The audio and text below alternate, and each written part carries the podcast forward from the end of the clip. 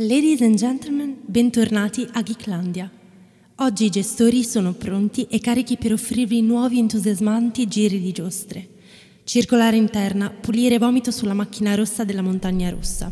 Ci scusiamo per il disagio, buona visita e buon divertimento. Si aprono i cancelli. E come canta Rosa Chemical? Da due passiamo a tre, più siamo meglio è. Ci dicono di no e adesso ci lasciate fare. Alla terza visita siamo lieti di annunciarvi che il jingle ci è stato gentilmente offerto dal più famoso sito hentai vietnamita. La lore di Geeklandia, possiamo dire, insomma, ci è stato comunicato che non siamo stati gli unici a usare questa musica, esente da copyright per il nostro parco giochi. Lo so che questa cosa ti diverte molto, Benny. Ah, è da morire, anzi vorrei specificare che cosa sia l'hentai. Sono quei manga e anime in cui la perversione sessuale regna sovrana. E come direbbe Robin Williams in missus Doubtfire, il film in cui l'attore interpreta una dolce ironica tata inglese per stare vicino ai suoi figli dopo il divorzio con la moglie, biglia in buca, tappa e stappalo, io do a te e tu dai a me, movimenti di pellicceria, il mambo orizzontale. Passare dall'hentai a missus Doubtfire. Questo è Geeklandia, signori. Il parco giochi per geek, nerd e giovani con crisi ormonali, possiamo dire. Comunque, hentai è pur sempre un tipo di manga, ovvero fumetto giapponese, concentrato sull'eros e la sessualità. Come lo shonen è un tipo di manga indirizzato principalmente a un pubblico maschile, a partire dall'età scolastica fino a quella maggiore. Il Seinen è un altro tipo di manga ed è rivolto ad un pubblico maschile ma adulto, magari con scene anche spinte sessuali, anche di violenza e rappresentazione di sangue e magari arti amputati. Infine possiamo citare lo spokon, è un genere di manga ambientato nel mondo dello sport.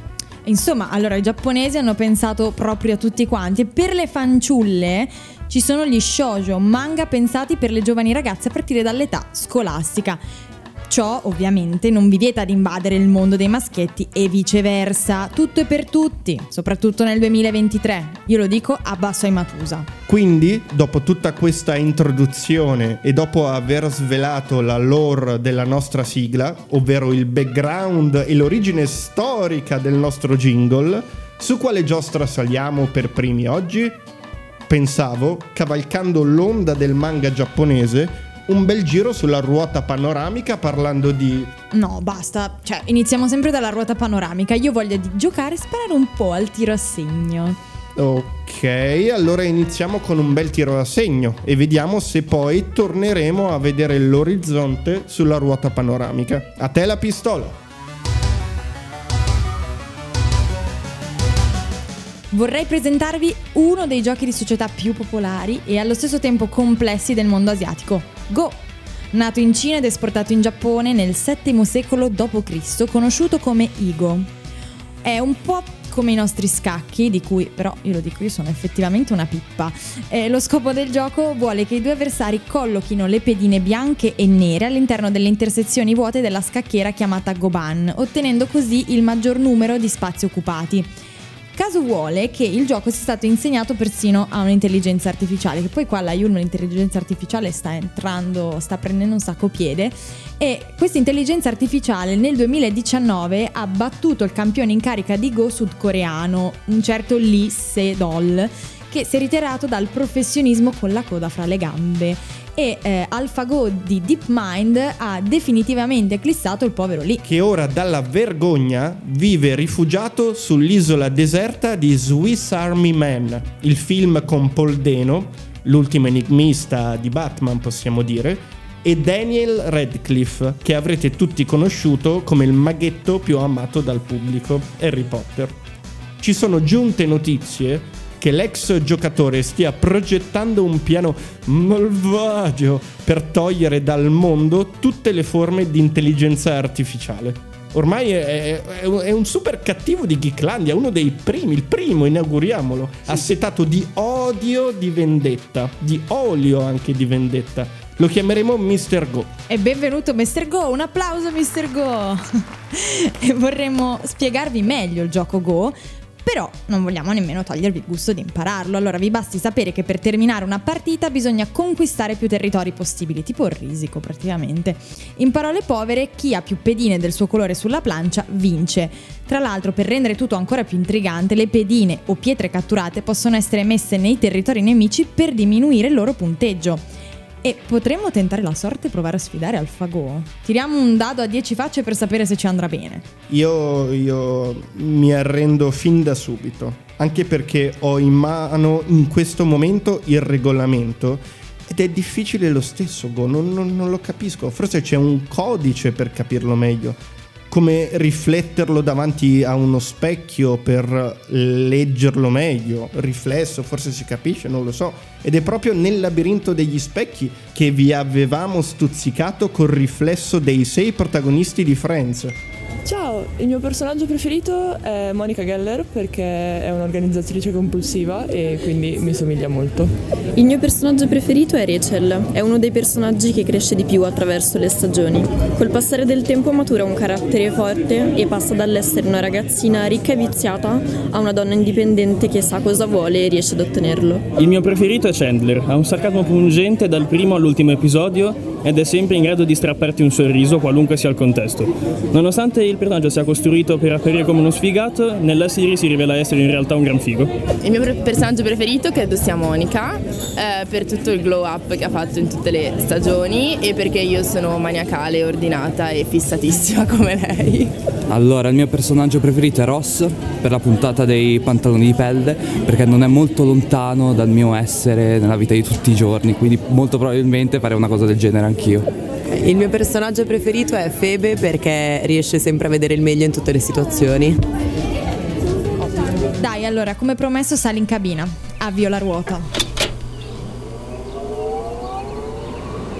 La ruota si muove, la cabina sale in cima e da lontano vedo una lavanderia a gettoni, un po' scalcinata, gestita da una famiglia cinese. Una madre autoritaria e possessiva, una figlia in piena adolescenza e, quindi, in conflitto materno, un padre gentile ma un poco zerbino e sfigatino, un nonno senile e sottovalutato. I personaggi principali di quello che è uno dei capolavori degli ultimi anni cinematografici sono questi, coronato da sette premi Oscar, tra cui miglior film, miglior film straniero e miglior regia. Oggi parliamo di Everything, Everywhere, All at Once.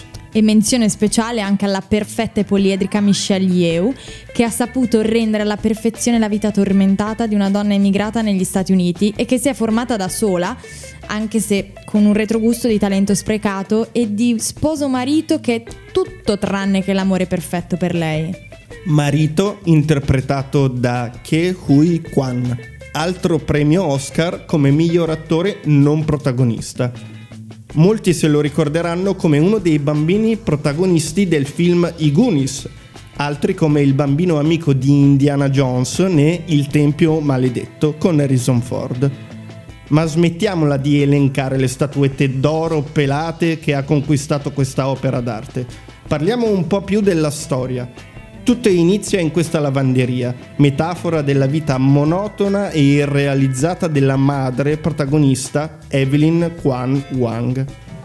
I primi minuti del film saranno molto disorientanti per lo spettatore, perché durante una riunione con l'ispettrice dell'I R S per un prestito economico e premio Oscar miglior attrice non protagonista Jamie Lee Curtis. E basta con questi premi Oscar, ho detto. Eh, ma dovresti essere tu preciso, caro mio professore. Sì, certo, il professor Moriarty, il Napoleone del crimine di Sherlock Holmes. uh, Comunque, quindi, per un prestito economico, Evelyn riceve la visita da parte di una versione inedita di suo marito.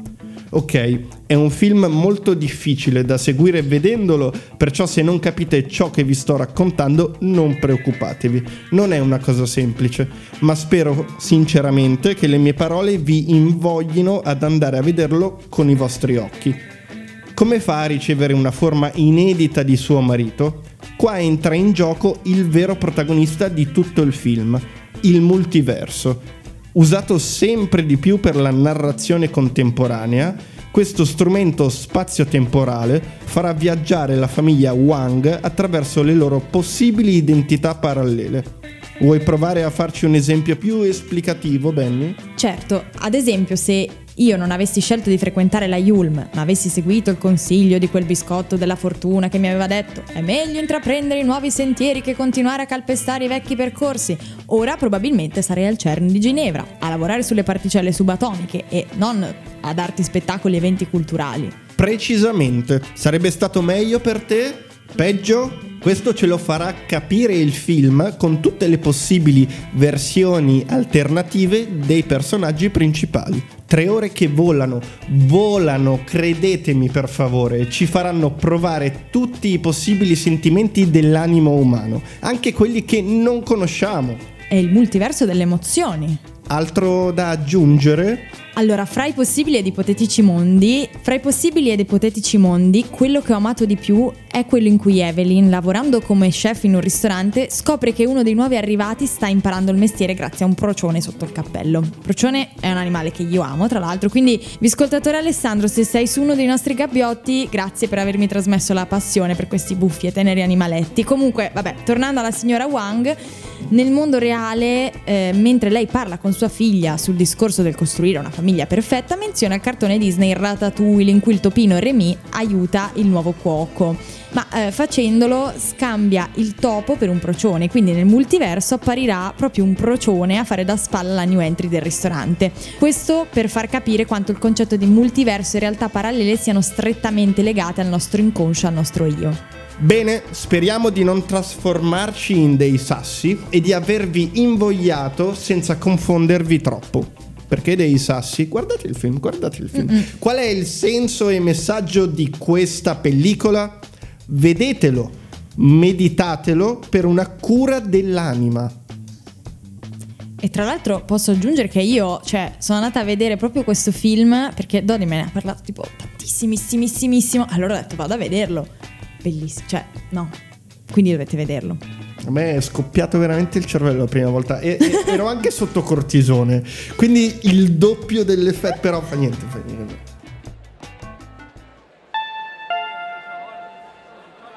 Gentili viscoltatori, la giornata è stata parecchio impegnativa e come dolce ringraziamento siamo lieti di informarvi che i nostri mastri pasticceri hanno allestito un buffet di cannoli siciliani ripieni di ricotta e cioccolato per ringraziarvi del tempo trascorso con noi.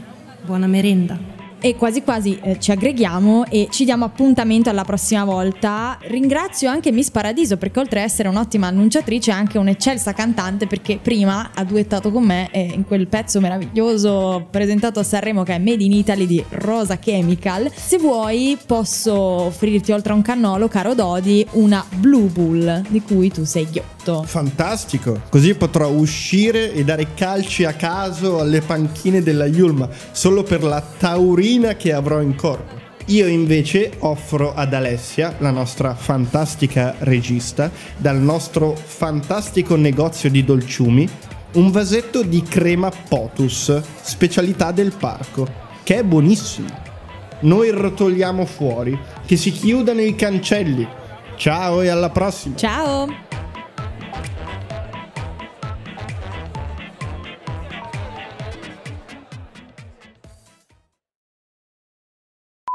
No, Disney, Disney. Disney, Disney, maledetta Disney. Ti odio, ti odio Disney. Vabbè, fa niente. Sotto il ti odio Disney. No, no, no, se no veramente ho gli avvocati sotto casa dopo domani che ascoltano dieci avvocati della Disney. Molto bene, abbiamo sentito tutto.